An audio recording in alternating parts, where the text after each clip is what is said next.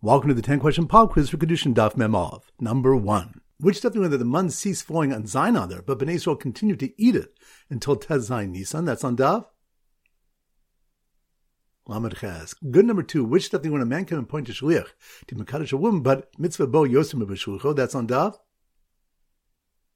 Mem Alef. Good number three. Which you want that whoever performs one mitzvah is rewarded with good, his life is lengthened, and he inherits Olam Haba? That's on Daf. Lamed Tes. Good number four. Which of them the source of shlichus from get truma and the korban pesach? That's on Daf. Mem Alef. Good number five. Which stuff do we learn? A person should consider himself chetzio chai v'chetzio zakai, half guilty and half meritorious. That's on Daf. Mem. Good number six. Which stuff do we discuss whether the mitzvah of chadash also applies in chutz That's on Daf. Lamed Zayin. Good number seven, which something when a goy is ineligible to be a shaliach since he's not a ben bris. That's on Daf. Memo. Good number eight, which stuff when the Rebbe Yaakov holds schar mitzvah b'hayal maleka, the schar for mitzvahs is not given in this world. That's on Daf.